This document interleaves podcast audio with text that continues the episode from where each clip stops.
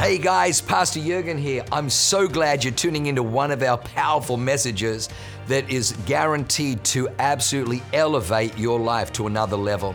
At Awaken, we only want to preach fresh, real, powerful to help you grow stronger in your walk with God, develop your faith so you can take more territory. I'm praying that God blesses you and enriches your soul as you listen to this amazing word from God. God bless you.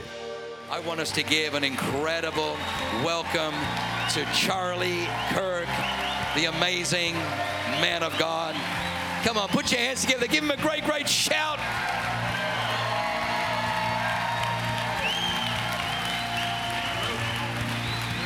Yeah, grab a seat.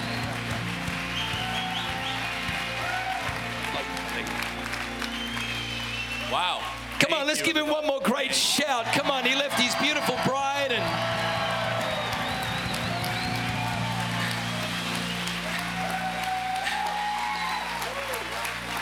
you, Charlie. Thank you for taking time away. You're a daddy now. I am. Praise God. How old is beautiful little Gigi? Uh, seven months. She is seven months old and cute as a button. Thank you. So beautiful. Ha- Has that has that how's that impacted you? Oh, it, it, it's, it changes everything. And um, if, some, if you thought I was radical before, nothing radicalizes you like fatherhood, I'll tell you what. And um, what do I mean by that? It, it not only gives you increased purpose and increased meaning, but also, you know, in the culture fight that we're in right now, so much involves children. There's a reason for that. We could talk about that. And it's all throughout the scriptures of evil tyrants filled with dark spirits going after the firstborn, going after children. And when you have a child of your own, it motivates you to want to win and crush these evil people Yeah. more so than ever before. Yeah. Thank you. Well, thank you so much for taking time away from beautiful Erika and beautiful Well, Gigi. I, I, I was looking forward to this for quite some time. We're also going to Awaken Utah next week, which I'm really excited about that. And, you know, Jurgen, both you and Leanne deserve such great credit. You know, I, I speak at, I really mean this. You- You're being led very well here. You are. And boldly and courageously and biblically. You really are. You're very, very kind. Thank you. Thank you. No, I mean that. It, it, it really is a time where we're seeing the separation of people that are courageous and cowards. And again, I speak all across the country, and one of the common questions I get Charlie, where do I find a pastor? I never get that question from people in San Marcos. I, I just don't. And we have some other good friends here, Pastor Greg Denham, and some other good pastors that are fighting. Great people. Beautiful people. And- beautiful, magnificent warriors. Eh, But there is something I really special about what God is doing in California. I know it seems overwhelming. I know there's so much, but it's amazing when I visit some of these other states, even though they might seem freer politically, they do not have a spirit of boldness or action or community that you have at this church. You have a lot to be thankful for. You have a lot to be thankful for at this church. Thank you. You know, the Bible says that the righteous are as bold as a lion. And, uh, you know, sad, sadly, we didn't, you know, we're seeing the righteous beginning to rise. And when the righteous rise, the lion roars. I've got, got some questions. If, is that okay if I, if I jump You could do whatever you it? want. Yes. Well, you know, uh, where, where, you know, I- whenever the media prints something, I always believe the opposite is true right now because they're, they're, they're freaking liars. So they tried to they tried to print a couple of hit pieces about how Christianity is dying in America and people are leaving the church in droves. That's certainly not not the experience from the pastors that I'm talking to. Christianity, it, to me, is is rising in America, but I heard you on a podcast talking about the five different religions that are seeking to replace Christianity. Can you open that up for? Yeah, so there's, um, we, we are all inheritors of a Christian tradition, whether we like it or not, and we should be so thankful for it. Things that we take for granted that your secular, non religious friends would act as if is common sense, protection of children, for example, or natural rights, the idea of borders, the idea of private property, these all come from a biblical Christian inheritance. And so, as Christianity has become less popular in America, and certain churches are seeing church attendance go down, this one's increasing because you're not woke and you're biblical and you have great leaders. But in certain churches, they are seeing it go down. And that's important to note that we have a God sized shaped hole in our heart, and something will always seek to fill it.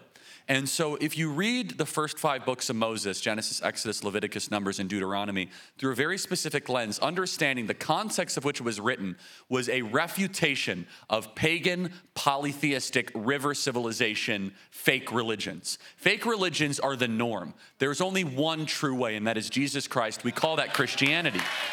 Now, the way that we teach our children, though, it's, it's as if, oh, there's Christians, then there's non religious. This idea of not believing in God is a hyper radical, kind of new phenomenon. The norm is actually believing in fake gods. And so, this idea of saying, I don't believe in God is very modern, and it's actually not very sustainable. Atheism is a problem. But a bigger problem is somebody that creates a fake God or a fabricated version of Christianity, uses some of the worship elements, tithing, offering, community, atonement, promise of the afterlife, appropriates Christian promises and puts them under a fake religion that's actually much more attractive and actually will grow a lot more. This idea of convincing wide swaths of people that there is not a divine order or there isn't somebody in charge or some reason for existence actually is probably going to fall flat on its face. I'm not saying it's totally unpopular, but the greater threat is the five fake religions that are filling the void. I, I, did a whole speech on this earlier in the week. I'm writing a long essay on it. I might even write a book on it because I, I really haven't heard many pastors lean into this. Because if we then acknowledge that Christianity needs to get more popular, I think we can agree with that. What are the threats up against it? Well, let's go to one that is really dominating our time earth worship, otherwise known as environmentalism. This is not new, by the way. So if we were to say, Charlie, can you describe God, the God of the Bible, to a layman, someone that doesn't understand. God is many things. Here's the best way I could describe it God is above nature, God is moral, God is personal, and God is holy. Those are four characteristics of the God of the Bible. You can get to know God. God is holy, not profane. Also, God is moral. God will tell you what is right and what is wrong. God makes judgments but also God is not in nature. This was a profound moral breakthrough of Genesis, especially, because prior to the Hebrews, prior to the people of Israel, prior to the beginning of the truth developing in written form, God was supposed to be found in nature. You worship the sun, you worship the mountain, you worship the river, that you go seek into nature to go find God. The, the argument made in Genesis, the truth says, no, no, no, that God is so powerful, he spoke nature into existence. That, that, that you do not worship nature, you worship God who created nature.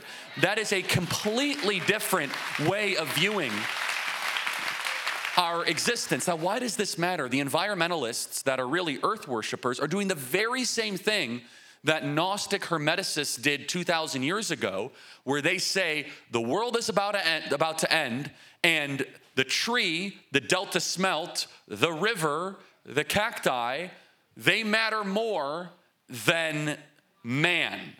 So there's a hierarchy, okay? Nature, man, God. We are above nature and below God. It's very important. The radical environmentalists do not believe that. They believe we are the polluters of nature. Now, I, one of the things that drives me nuts is when people say, "Well, Charlie, it, it is it, it's a natural thing to do. Uh, to, to you, you can't prevent somebody's nature. We must understand nature, but civilization, by its definition, is us trying to restrain our nature." I'll give you a great example. You must teach a child manners at dinner. The nature is to be rude and to burp and to belch and to the, the idea of manners, where does that come from? It's kind of a silly example, I think. It's out of the respect for others because of human equality. That they do not want to hear your bodily noises, they want you to act in a certain code of conduct. Now, but if we were to say that nature matters, we would never have rules, customs, codes, or traditions that would restrain your own, pro, your own pre programmed way of conduct, conduct at either at a dinner table or otherwise. Now, the when you say that God is above nature, this is very important. Nature is not moral, nature is not holy, and nature is not personal. If you go out in the woods, you will not find any three of those things. And so, one of the fake religions, it's so attractive to young people because God did such an amazing job of creating nature. It's the closest thing they can try to find to the divine. But the, the way, the, the unattractive element or the, the pernicious element, the evil element, is that it is inherently anti human because when there's a decision that needs to be made, they will say we must reduce the Earth's population, we must reduce human activity to try to save nature. So that's one of five. I can keep going, Jurgen, on that, but Earth worship is one that dominates our time. The second one that I think is probably the most dangerous and the most widespread is the religion of anti racism or the cult of diversity. Um, this is largely. This is the most dangerous of all five in the immediate. Uh, and so how does this manifest? This manifests in a lot of different ways. Hyper focused on race, black only dormitories, Grand Valley State University, for example, Columbia University, they have black only graduation ceremonies now, Jurgen, where they do not allow whites to go to these graduation ceremonies. And what's so perplexing about the religion of anti racism is that this is not being led by Hispanics or blacks that the cleric, the, the, the, the people, the clergy of the religion of anti racism are white liberal suburban wine moms. And that's what's so strange about it, right? Is that this is not being driven by your average middle class black American. These are people that reject Christianity, engage in secularism, realize they're empty, find something that looks like a religion, and their meaning then is to hate themselves, and they think they can atone for it by donating to BLM or apologizing for how they look. That gives them almost a quasi religious experience. If you dive into the BLM code of conduct, they basically have taken Christianity and they totally they put it through a lens they say okay we're still going to meet we're still going to tithe we're still going to have offerings we're still going to say you have original sin you see, the cult of diversity and the religion of anti racism takes this idea of original sin. They just say the original sin is not the garden, the original sin is your melanin content. The original sin is how you look. So they take all these elements of Christianity and they pervert it. And here's what's so dangerous. This is why I think it's the most dangerous is that it's the one that people are the least willing to fight on. If I go through the five, you'll realize that some are, wow, that, this is the one that paralyzes people. And they do it through the weaponization of name calling. And more so than any other time in American history, have we seen good people that are afraid to act because of a name that they might be called. It is unprecedented. We have never seen so many people that know something is evil happening around them, and the cost is being called something they wish they would not be called. Racist, bigot, let me be very clear racism and bigotry is mostly coming from the left. However, if you are a racist or a bigot, I hope you guys find help with that. But you're probably not because we have a supply and demand problem for racism and bigotry in America. We are so unbelievably not racist. When you see a hate crime hoax, most of the time, it's a hoax of somebody that is actually trying to create racism out of nowhere. We are such a decent, not racist country that The incentive structure is to fake your own hate crime. So that, that's the second one. I'm sorry, Jurgen. You can interrupt me at any time. Okay. I'm loving this. Okay. This is this is like Bible college 101. Yeah, so well, I think it's important because pastors and Christians, you must know the religions you're competing against, right?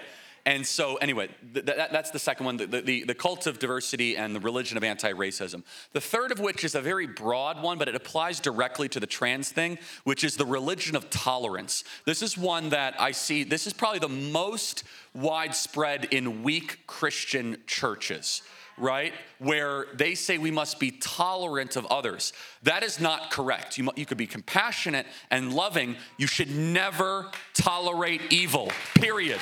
You should never tolerate evil.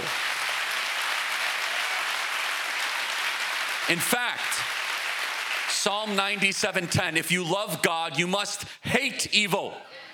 That hating evil actually shows how much you love the divine. The religion of tolerance gives us insane, pathological ideas that are institutionalized into our culture, institutionalized into our system and our code of conduct, where good people know it's wrong and they do nothing because they say they must be tolerant. For example, Thomas, the swimmer that competes and wins a NCAA championship as a man against other women, and we say we must do nothing. Where track championship after track championship are being won by biological men competing against women. And so, and not just competing, but winning. And they're, they're bullying them and they're antagonistic and they're narcissistic and they're cheaters and they're all those things. And so, some, you know, criticism I receive is, well, Charlie, aren't you a Christian? Don't you love that person? Of course we do. That person's made in the image of God. We should have compassion for that person.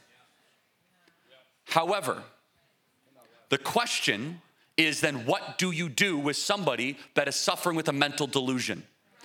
If somebody shows up at the airplane ticket counter and says, I have an imaginary friend, I demand two seats on a plane.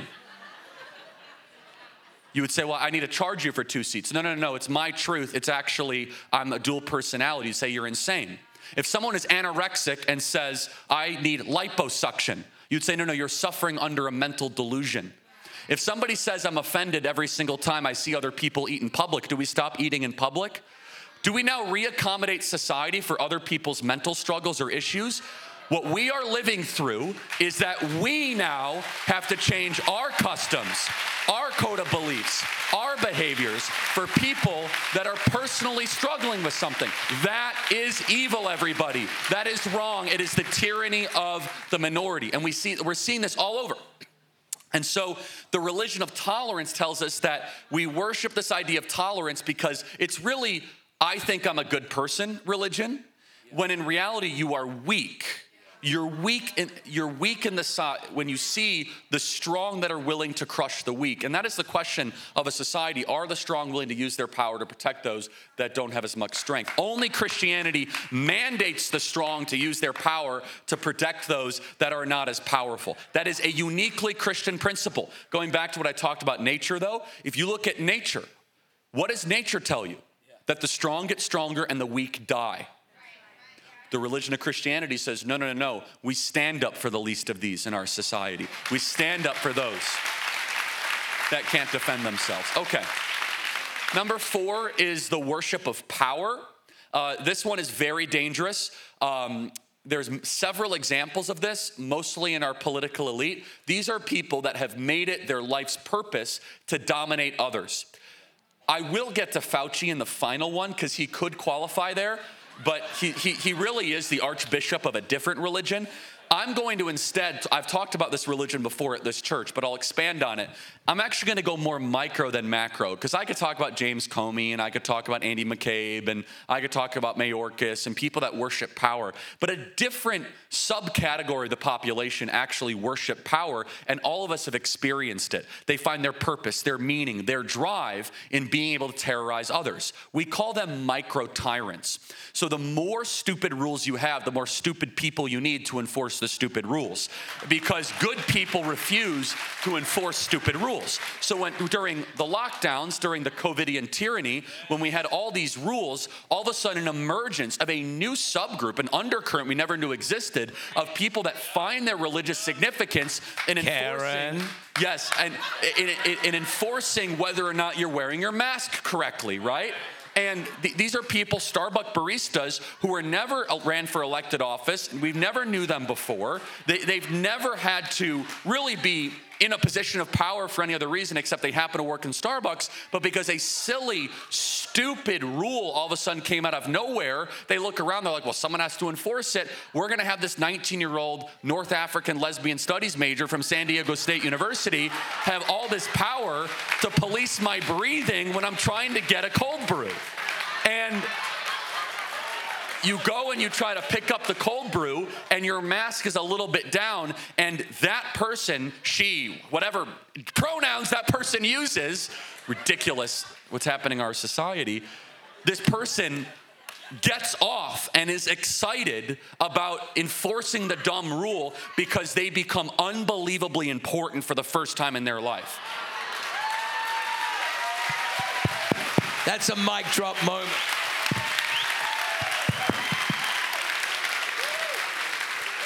When if Christianity was in that person's life, that rule would not be as important because they would look at themselves as a son or a daughter of the divine.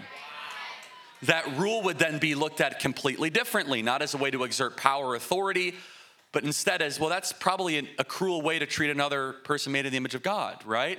So the, the religion of power is very attractive as Christianity is not as popular. Okay, the fifth religion is really the religion of scientism. And that's where Fauci could be the archbishop. He, he's in both the religion of power and the religion of scientism. Very important.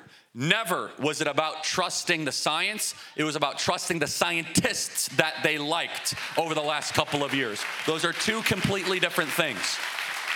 And the religion of scientism um, has been around for over 100 years. The entire fourth branch of government really came to be with this idea of the council of experts that there are people that know better than you, that committees that you'll never come in touch with can meet privately and they're gonna make decisions and they'll be able to get our society closer towards a utopia. This came from Woodrow Wilson. There's a long tradition here. I don't need to bore you with all the details, but we've seen how dangerous that religion of scientism is able to be enforced. But what was even more disappointing is not just the people that enforce it Francis Collins, Walensky, Pfizer, AstraZeneca, Moderna, Johnson and Johnson, is that the religion of scientism could actually be more broadly into really kind of the idolatry of experts, is another way to put it, which is the experts have told us to do this, even though you know the rule is so silly. Or you know the rule, again, is stupid. And again, so we lived through this, and again, scientists, well, actually, accurate historians are gonna go back in time the ones that have any sort of you know courage to find the truth and they're going to be perplexed they're going to say wait a second help me understand this so you lock down all of society, and then you allow people to go on airplanes, and you hyper enforce the mask policy. Except, of course, when they're eating or drinking, right? Because when they're eating or drinking, the virus is just in complete suspense in the air. It stops, right? And that if and if you, when you're not eating or drinking, you have to wear the mask properly, and you could do that at 35,000 feet with 350 people packed like sardines, but the restaurants are closed in Newark, New Jersey, New Jersey, and the restaurants are closed in Los Angeles, the two cities you're flying from, but shut up and trust the science.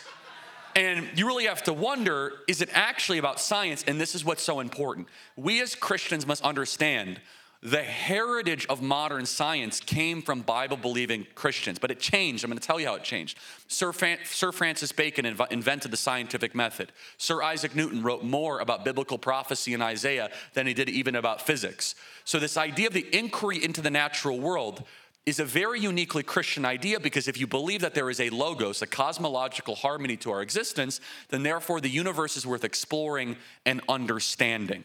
Those words are very important. Remember them. Exploring and understanding. Something changed in the 1800s with the Hegelians and the German historicists, where they decided to go a completely different direction. They said, We do not desire to know about nature, we desire to remake and dominate nature. That is completely different, right? That it's not as if we want to try to understand why is it that, you know, where does wind come from, or, you know, why are temperatures increase or decrease, or, you know, germ theory, or how can we possibly create, you know, know, better resistance to, um, to viruses or antibiotics. No, no, no. Instead, they said, we want to remake the creation in our image. And the, the, religion of scientism is exactly why there is a demonic pathological fixation on both abortion and the trans issue. Both of them are the will of man exerting themselves over the creation of God. Both of them. That I get to decide who gets to live and die. That I get to decide whether or not you're a man or woman. And so the religion of scientism is not about understanding the natural world or saving lives. The religion of scientism is that the will of I is going to dominate what the divine created. And we, this is exactly what unpl- you know, played out the last couple years. That's the mRNA gene altering shot. That is why they, they're trying to put hormone blockers in kids' hands, is because they're trying to make it possible in the scientific arena that you can change what was naturally put into place. And so science made a complete diversion. So I am a big fan of science if it's done under the correct presupposition, which is do we believe that there's a logos and we desire to know and understand and stand in awe and wonder of the beauty and the intricacy of what God created? Or are you going into science instead with a spirit to alter, with a spirit with a spirit of contempt? This, the religion of scientism is filled with a dark spirit of I can do it better. Incredible, incredible, incredible. Charlie, uh, Sorry, I took so. Those no, are- you kidding? That was that was that was just exceptional. So, um, all five of those religions actually uh, uh, have their their genesis, their seed in Genesis one to eleven. You know, Nim- Nimrod um, was the one who wanted to dominate. He he set up a, an empirical kind of society where men dominated men. God never created man to be dominated by other men. Um, as someone who obviously is very, very learned and uh, studies, tell us Genesis 1 to 11. You, I know you got some wonderful thoughts on that. Sure, I'll. Uh, we- have a couple of minutes before we go to Q and A, but I, I think it's the most important part of the Bible. I also think it in, should instruct every Christian politically. Um, it- Genesis one through eleven is the whole ball game. So let me just kind of isolate a couple verses. Okay, Genesis one one. In the beginning, God created the heavens and the earth. That verse means that your creation matters. There's a purpose to your existence. We're not here by accident, and that there is a God and you are not Him. That's a big deal. Genesis 1 26. That alone would help so many people. That alone. Genesis 1 1 should crush those five fake religions. Genesis 1 1 is the shield and the sword against those five pagan river civilization religions. Now, understand that those five religions are not new, they're just they're just repackaged manifestations of a unclean spirit, a Luciferian desire of all sorts of different type of pagan river civilizations in Egypt and Mesopotamia that the Hebrews were fighting and challenging against. You have to understand this idea of monotheism, one God, is so unbelievably rare in the history of fake religions. I mean, there's all these fake religions, and all of a sudden monotheism comes along, and God spoke it into existence. What do you mean God's above nature? And not only that, but God chooses people not based on characteristics that we think matter, beauty or how they look, but instead on moral character. God chose Noah because he was a righteous man in his generation. The pagan river civilization um, of Mesopotamia said the gods would choose based on the best looking. Now, why is polytheism so dangerous? By the way, and these are all polytheistic in nature, poly meaning many. Many gods, many moralities. If you have one God, there is one morality.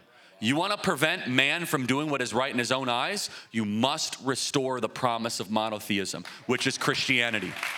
So, Genesis 1 through 11 creates that entire moral foundation. Genesis 126, 127. What is man? If I could set every pastor down, I think I could persuade many of them. And they say, Well, I don't do politics. And I'll say, Well, why are you trying to not be involved in something that human beings are engaged in?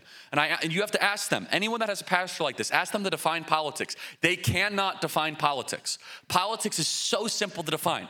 Politics is deciding who gets power and when they get power and how they're able to use the power. That's it. Politics is a question of power in human beings, okay?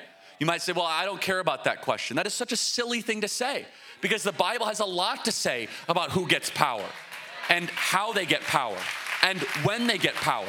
In fact, the Bible says that power should be separate, that there should be checks and balances, that the people need to have consent.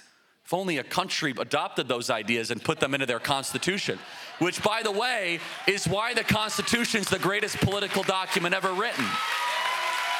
Ever written, ever written. And so let, let me just kind of just dwell on that a little bit more is that what is a human being?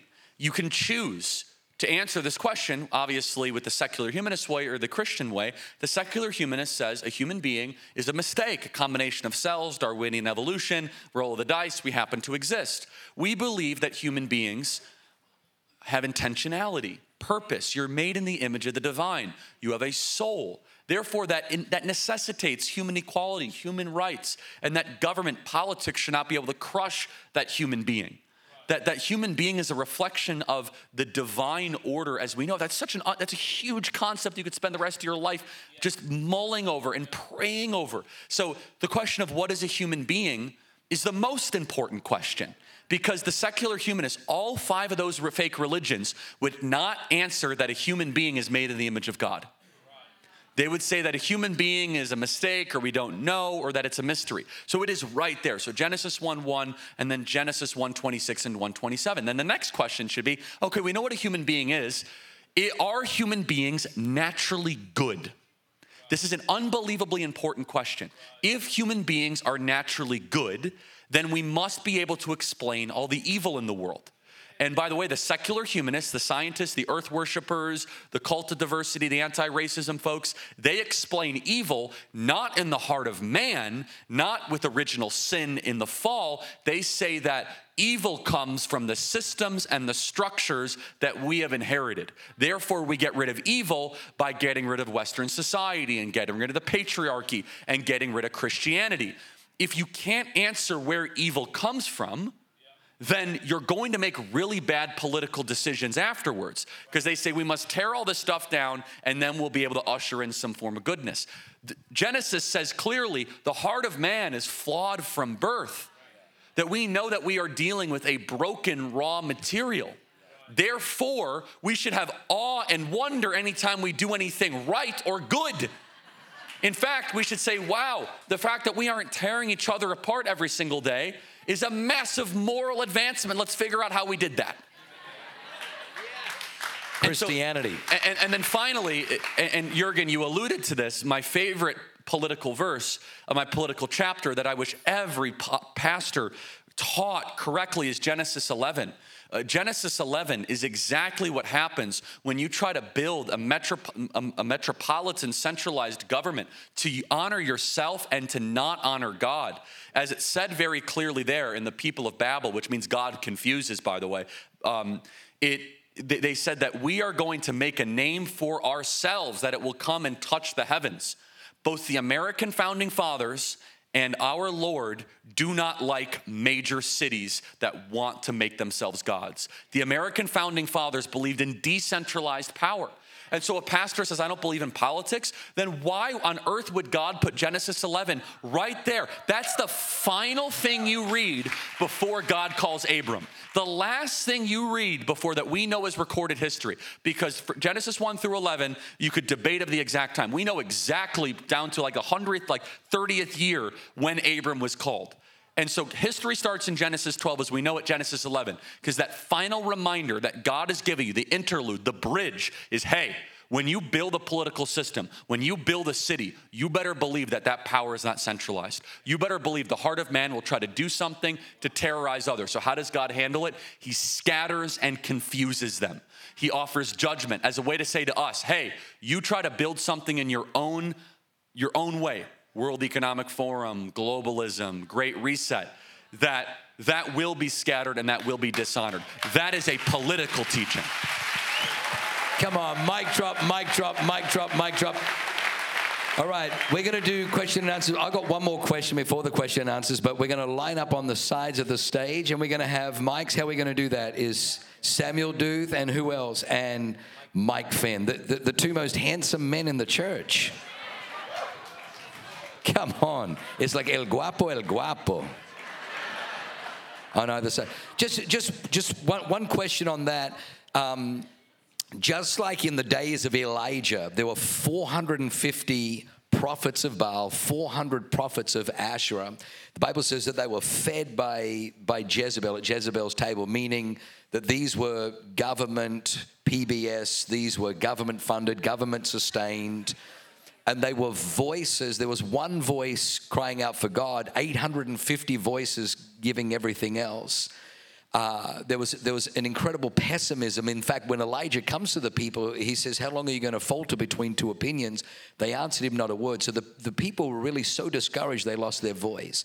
I know that you've been talking a little bit lately about a rise in like almost like a pessimistic nihilism, hopelessness, of the world's gone the evil are in control, the darkness. What give us one thought like why should we not quit why should yes, we not give of up Of course. So, so a couple, two thoughts on this, and then I, I do want to get to some questions. The first category are really well-meaning Christians that write me emails. I have a human laboratory because I host a radio program every day. And thank you, by the way, those of you that watch on Real America's Voice and podcasting. Thank you. You guys make our show possible, and we work very hard, and, and you bless me with your emails, your thoughts, and your prayers. But there, there are a fair amount of emails I get sometimes, hundreds a week. Charlie, Jesus is coming next Thursday. Stop all this melodrama. He's coming soon. We don't need to, to act anymore. And then I always respond, Are you sure it's Thursday? I always respond and they don't like it. It's, it's, not, not always a fun exchange. But I read every email. When I say I read every email at freedom at charliekirk.com, I mean it. I don't respond to every email, but I read everyone. And I learn so much about humanity. As we know, you read, you read 10, 15,000 emails a week, you, learn, you learn more than any pollster could ever tell you. So I have a pretty good heart, kind of understanding of the heartbeat there. So it is, it is a bad theological reading, a poor theological reading is a better way to say it poor theological reading to say that I am not going to act, I am not going to be bold because I believe that we are in the end times. You might be right, but the day and the hour is unknown. I do believe that Jesus is coming back. But if you believe, this is what's interesting. If you believe that Jesus is coming back soon, you should have the opposite view. You should be leaning in. You should be taking terrain. You should be pouring in. You should be acting more courageously and boldly, not retreating and surrendering. Second, the second that I, I need to talk to is an unfortunate thing that really manifests in the last two weeks where there is just kind of this Charlie, I don't think that my grandkids should have kids. I would not bring kids into this world. I, I, I, find this to be preposterous. The great Martin Luther said, even if the world was ending today, I would plant an apple tree. What a beautiful, beautiful quote. And there's a verse from Ecclesiastes that says something very similar, which is you, you, don't, you don't just look at the winds of whether or not you sow. It, too many people, I think, check the weather in the stock market before they say, I am going to act. My main message to every church, every campus, every believer is that you could be disgusted, depressed, disgruntled at the macro but you have zero excuse to not act boldly and courageously in the micro. You must continue to pour in, to build big families, to build strong churches, to expand businesses. The enemy would love nothing more than to create a sense of paralysis amongst believers, the last best hope for liberty, because things look really bleak on the outside. Uh, of course, there's a lot of negativity. We could talk about it. We could. T- that's actually irrelevant to what I try to end every speech with, which is, "What are you going to do?" And if you ask the question, "Well, Charlie, what else am I going to do?" We'll talk about at the end of, the, of what you can do. It's a very simple question, which is if you have not lost anything significant in the last couple of years, you're a spectator and you're not in the arena. It's that simple. You can judge. Ouch. You can judge a participant versus a spectator versus on how much they have lost, not how much they have gained. Now, we've gained a lot at Turning Point USA. You might say, well, Charlie, what have you lost? Friendships, relationships with family members, time. We've lost a lot. We have the battle wounds and the scars to show it. Praise God, we fought through it and we're leaning in and doing more. But I find the people that are doing the most are saying, Charlie, I'm glad I lost those things because actually God has now freed me up to fight even harder to be able to win. Thank you, Charlie. Come on, put your hands together. Thank you, Charlie. Thank you, thank you, thank you, thank you, thank you. What a voice. Great wisdom, great courage, great clarity. I honestly believe that Charlie is a prophetic voice to our time. Samuel, are we going with you first? Samuel? Maybe. Here we there go. we go. There we go. All right, here we go. First question. Hi, Charlie. My name's Kiara. We've met before. Um, I go to San Diego State University with the I go to school with the North African Gender Studies barista at my school that you had mentioned earlier, and she says hi.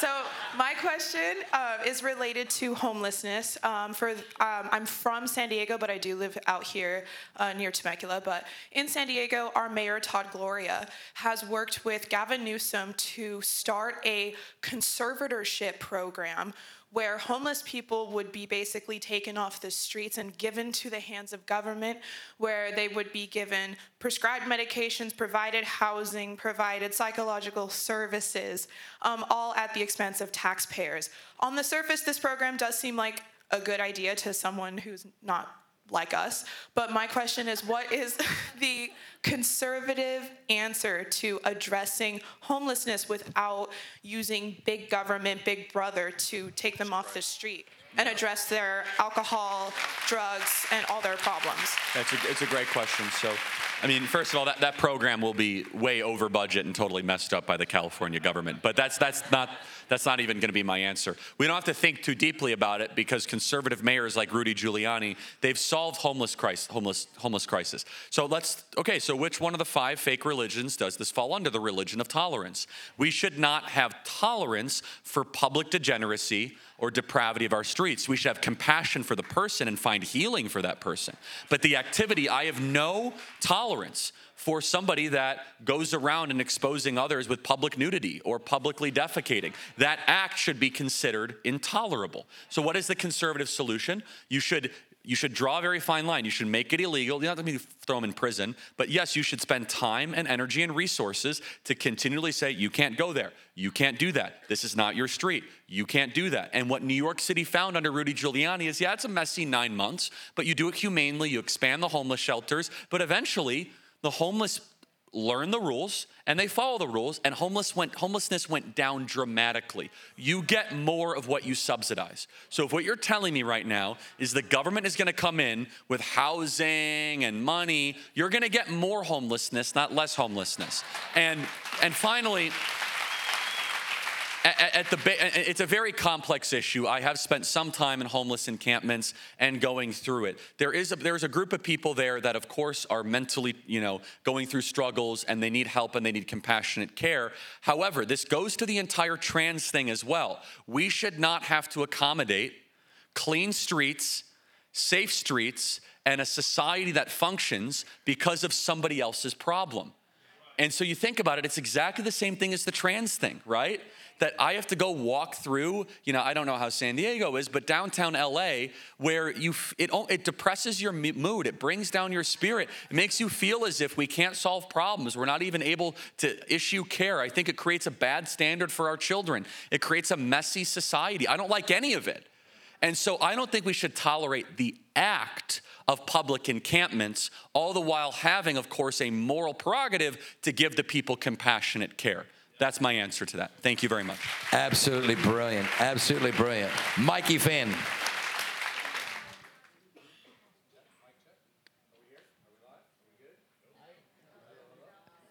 Mike's Mike. Hello. There we there go. There we go. Ooh, worship team.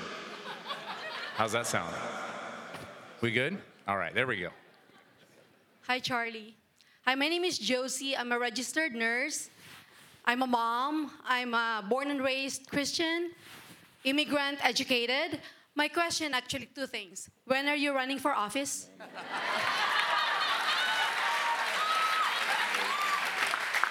no. And then number two. So I have two kids. One is in elementary, and then uh, um, one is in high school.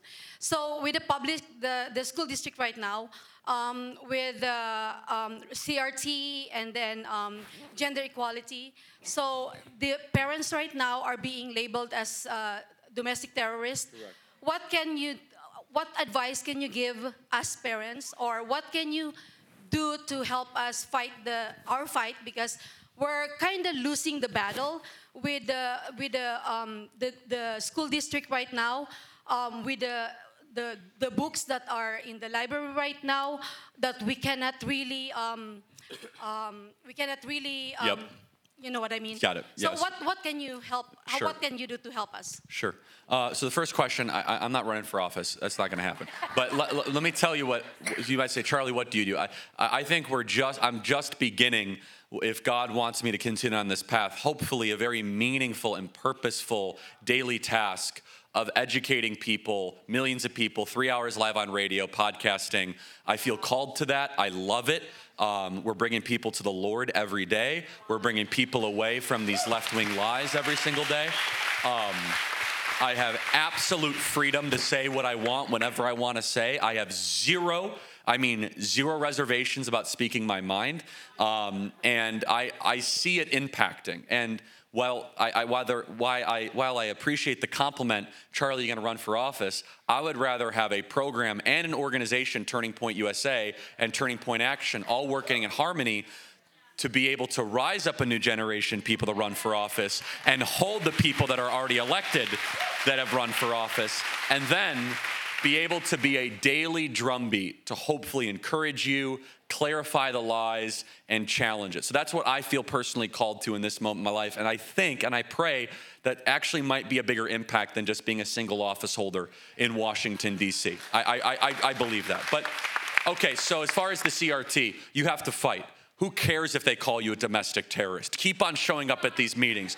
We, we need to flood these school board meetings. And look, I, I personally am never going to send my daughter to a government school. We're homeschooling. We're not doing any of this nonsense. It's not going to happen. Okay, we're not doing it. But I want to I want to say you have a beautiful heart because your kids are being taught outright lies. And you could turn that negative into a positive, but you have to remind your kids every day that they are lies. And if you do this correctly, your kids will graduate tougher and more resilient because of the nonsense being thrown at them. So while the situation is not ideal, I don't have any sort of profound plan to be able to remove CRT from a local school board, because even taking over the school board, they have ways to dodge it and all that. What I can tell you though is that your daily, hourly involvement in your child's upbringing can create them with a missionary spirit to be in that high school, to separate the lie from truth, and they will be so tough by the time they enter college. If they go, they probably shouldn't, but if they go to college, they will be battle ready to fight for righteousness. Boom. Samuel, can I oh, say one please go. Yeah, please, yeah. So, as we're doing this, just one way that you could personally bless me, by the way, it's no charge. Um, it's just to follow this QR code and subscribe to our podcast. Uh, we work very hard, three podcasts a day, in addition to all the travel and Turning Point USA. So, you just take out your phone. If you do that throughout as we're answering questions, it's a way to personally bless us uh, and me uh, here tonight. So, uh, I'll make one other plug in a second, but thank you for putting that up, Jurgen. It really is sweet. Yes. Awesome. Here with Grace. Um, so I'm 11 years old in sixth grade, and I just want to ask you what you can say to the youth directly on how we can um, show wisdom in these schools and show um, how can we fight for our battle in this generation as youth.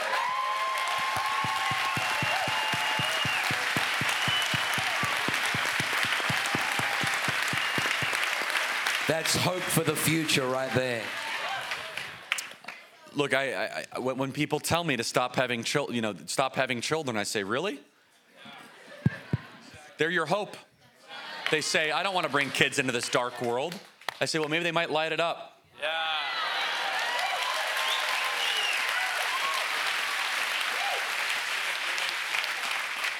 The fact that you're 12 years old and, and you're even dwelling over this uh, shows how dark our times are, but how necessary you are. First, get involved with Turning Point USA immediately, and we'll help you out because we, we do this better than anybody else. It's our bread and butter to empower, empower young patriots to fight and to scrap for liberty, even in the most hostile environments.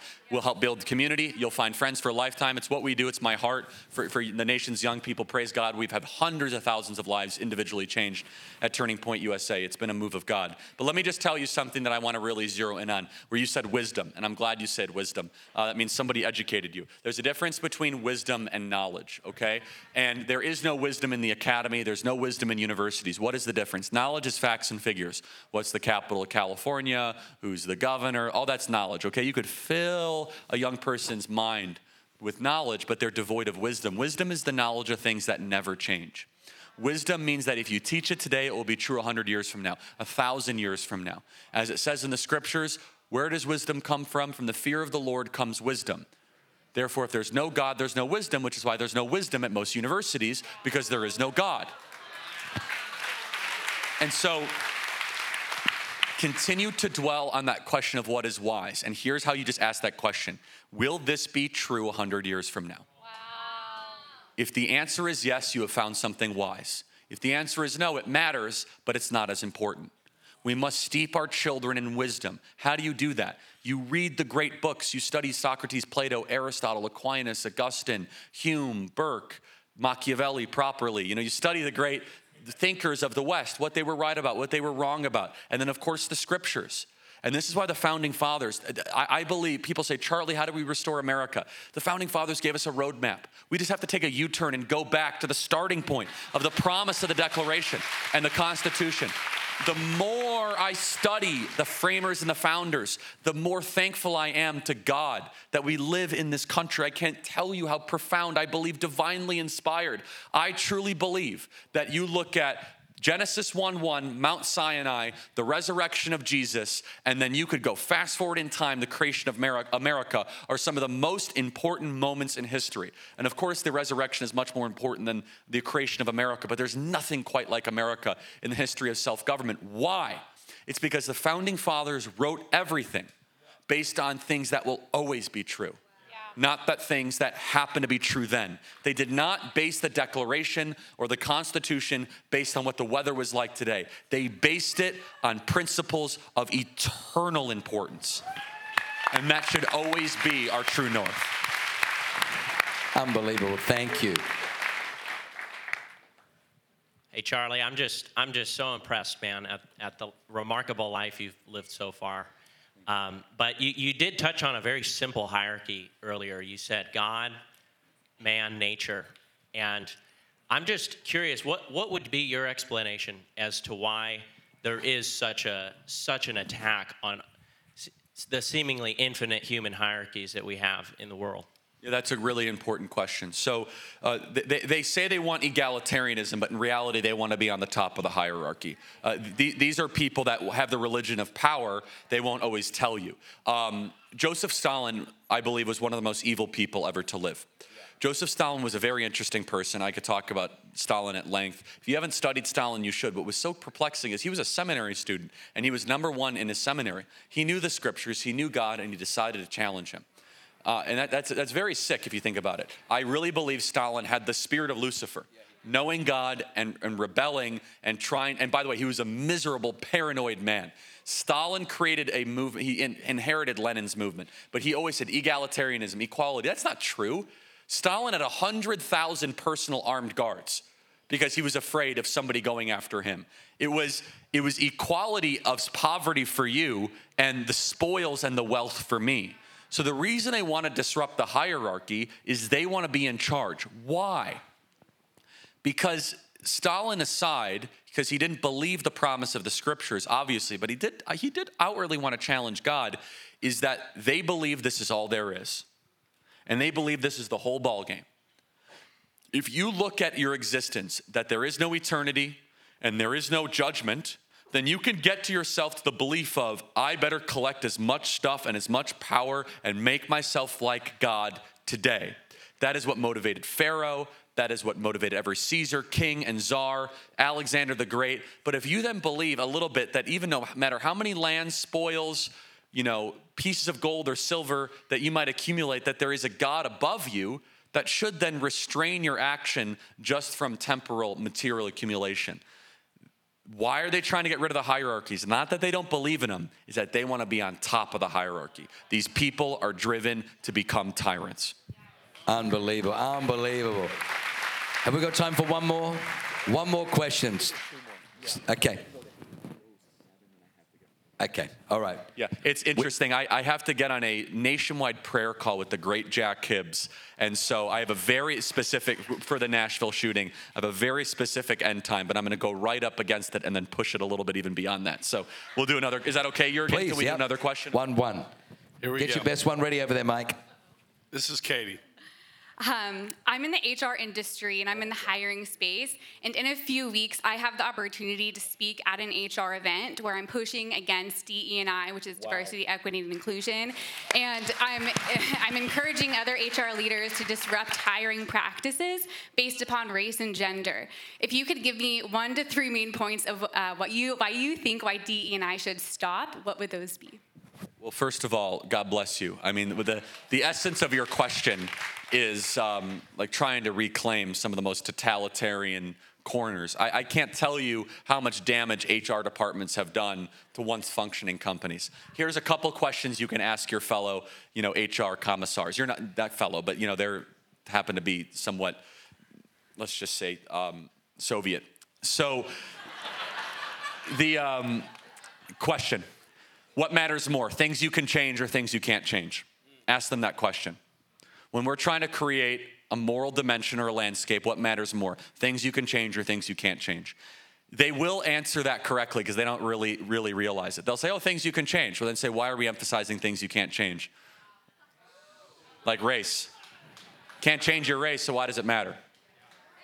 Number two, the, the, the, next important question is do we believe that separating based separating people based on things they can't change is evil and wrong they should say yes. Say, like, segregation is wrong. If they say yes, then say, okay, then the spirit of DEI puts a preference of segregation above that of a meritocracy. And that's the final thing, which is wouldn't it be beautiful if we restored the ideal that I don't know existed 10 years ago in HR departments that merit, character, commitment matters a lot more than melanin? So, the final question I would ask with you is you have to ask your people, and you don't have to be confrontational, just be clear what matters more, melanin or merit? Melanin or merit? You got to choose, guys. Are we going to have an HR culture based on melanin or merit? Because right now we are saying merit does not matter, but melanin matters. And then finally, you should say, I personally find it objectionable and wrong that we are going back into a trend where all of a sudden we think that race matters and decisions should be based on race.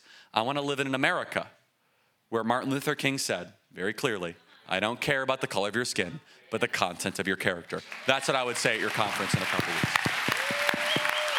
Oh, my, my, my, my, my, my.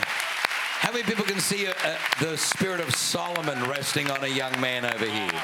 Wow. Mike, you got one more?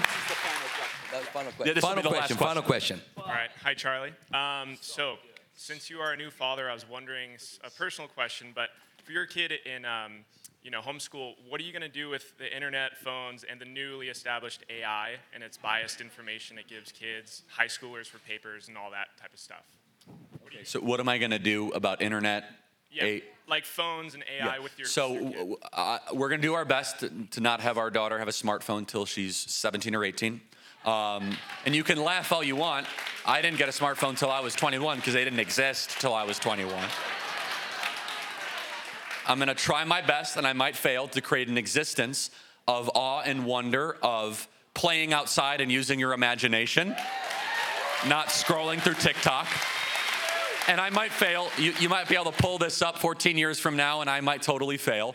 Um, I, I believe that I believe that we in America have way too much faith in progress. I think that the amount of uh, the fruits of modernity currently are poison and we have to slow down and go back to the roots of classical education. And I feel an obligation, and we're to be hawks with this. And time, I guess my mic went off. Uh, screen time, all that, we're to limit all of it. And we're to try to create an existence for our daughter of the same one that I grew up in in the 1990s. And it's going to be a challenge and it's going to be a battle. But um, I believe a moral obligation to do that and I encourage every other parent to do the same. Amen, amen, amen, amen. Please say one last thing. Absolutely, you can. If, if you feel moved, please follow the QR code. I know it sounds silly, but it's a way that we actually fight back against big tech censorship. It's how we're able to stay not canceled. I know it's like, oh, Charlie, come on, it's self promotional. It is, but it also could bless you. Jurgen, you send me, me, beautiful notes about our podcast at times, and that really blesses me. This whole conversation will be re aired actually on this QR code uh, coming up on the weekend. If you're okay with that, Jurgen, I imagine, yes. Absolutely, so, 100%. Um, and let me just end, end with this note, which is I, I did tease this.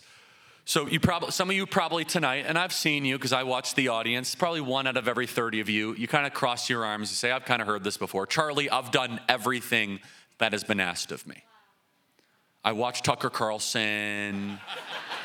I bought the pillow. I've done everything that has been asked of me. Who bought the pillow? Promo code Kirk, by the way, and those slippers are terrific. I have Relief Factor. I reverse mortgaged my home. I have that thing that goes up the stairs. Charlie, I've done everything that's been asked of me. My challenge for you here tonight, because you already go to an excellent church, you have a fabulous pastor, you have a great community, is to dig deeper, pray, fast this Easter season, and ask the Lord to say, What else can I give? What else can I do? Maybe you've gone off the path a little bit and you need to recommit. Maybe you've gone so far and extended, you need to pull back and reevaluate if it's the best use of your time. All of those are good ways to look at it, but the broader the question here is yes, things look troubling. But what am I going to do as an act of obedience and worship to the Lord? Here's what, I'm, here's what we are going to do. At Turning Point USA, we're starting more high school chapters. We're planting that, that apple tree. We're starting more college chapters. We're starting more homeschool hybrid groups. We're doing more campus tours. We're doing more church partnerships. We're doing more pastor summits. We are planting that apple tree today, even though it might look like the world is ending. Because guess what? We as Christians, we're not allowed to be nihilistic. We're not allowed to be cynical. The battle is already won, so it's time for us to get to the arena and start to fight. God bless you guys. Thank you so much. Come on, how good was that? Would you put your hands together? Come on, come on. Wow, what an amazing word. I hope you enjoyed that as much as I did. Hey, listen, for more information about our church, go to www.awakenchurch.com or subscribe to our YouTube channel if you haven't already and download our app. It is amazing. It is chock full of incredible messages, information about upcoming events, and you can even support our ministry if you feel so inclined. We loved having you with us today. We look forward to seeing you again. God bless you. Live a life that is transformative. Bye for now.